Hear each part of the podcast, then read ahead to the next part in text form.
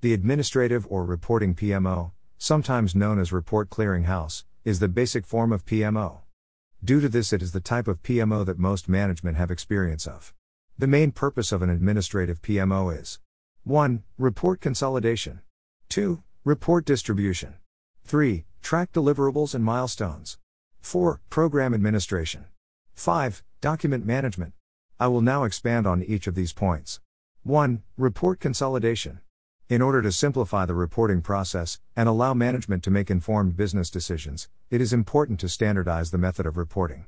This can be achieved by standard report template with agreed reporting timetable, i.e., weekly, monthly, etc. Before starting the regular reporting routine, it is important that the process is set up for success. Senior management should communicate the requirement of regular reporting, why it is important, and how it will be used.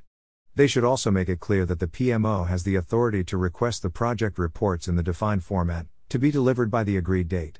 This will stop a lot of pushback and time wasting. The PMO should build a list of expected reports together with contact points and ensure that reports are submitted by the agreed date. Initially, the PMO will focus on the capture and consolidation of all of the project reports into a simple pack. Over time, the PMO should start to perform rudimentary checks of the project reports, i.e., correct report date, all mandatory fields populated, etc. Eventually, this should lead to fully reviewing each project report, including RAG status and content, so as to make sure the content is coherent and provides an accurate update on the project.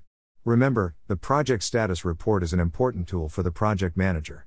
When they prepare the report, they should take time to think about what has been done and what still needs to be done so they can make the appropriate adjustments. It is not a form filling exercise for the benefit of management.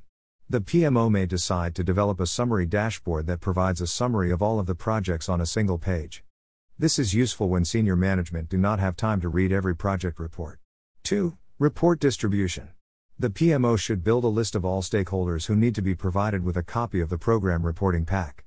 When the program reporting pack is ready, and proofread to make sure there are no errors, etc., it should be published to the appropriate stakeholders. If the program reporting pack is needed as an input to a meeting, ensure it is published at least 24 to 48 hours before the meeting.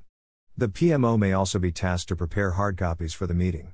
Tip Print these in plenty of time before the meeting, as printers have a habit of breaking when you are up against a tight deadline. 3. Track deliverables and milestones. Significant milestones may be included in the project status reports or they may be contained in the individual project plans. The PMO should work with each project manager to agree a set of significant milestones that will be used for monitoring progress.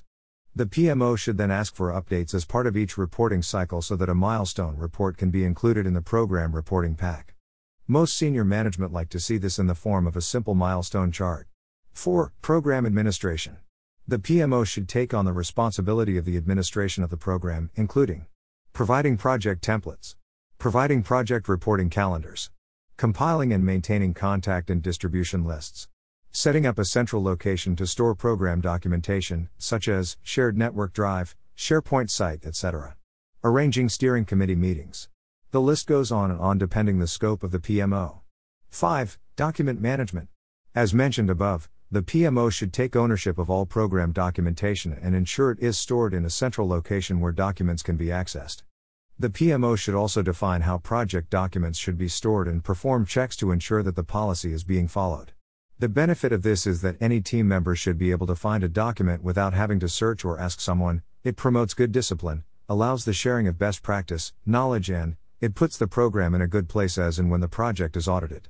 Practical PMO tips Clearly define standardized project reporting requirements.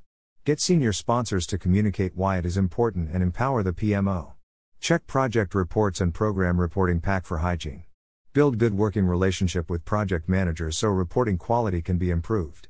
Following this will allow for a solid foundation of a PMO.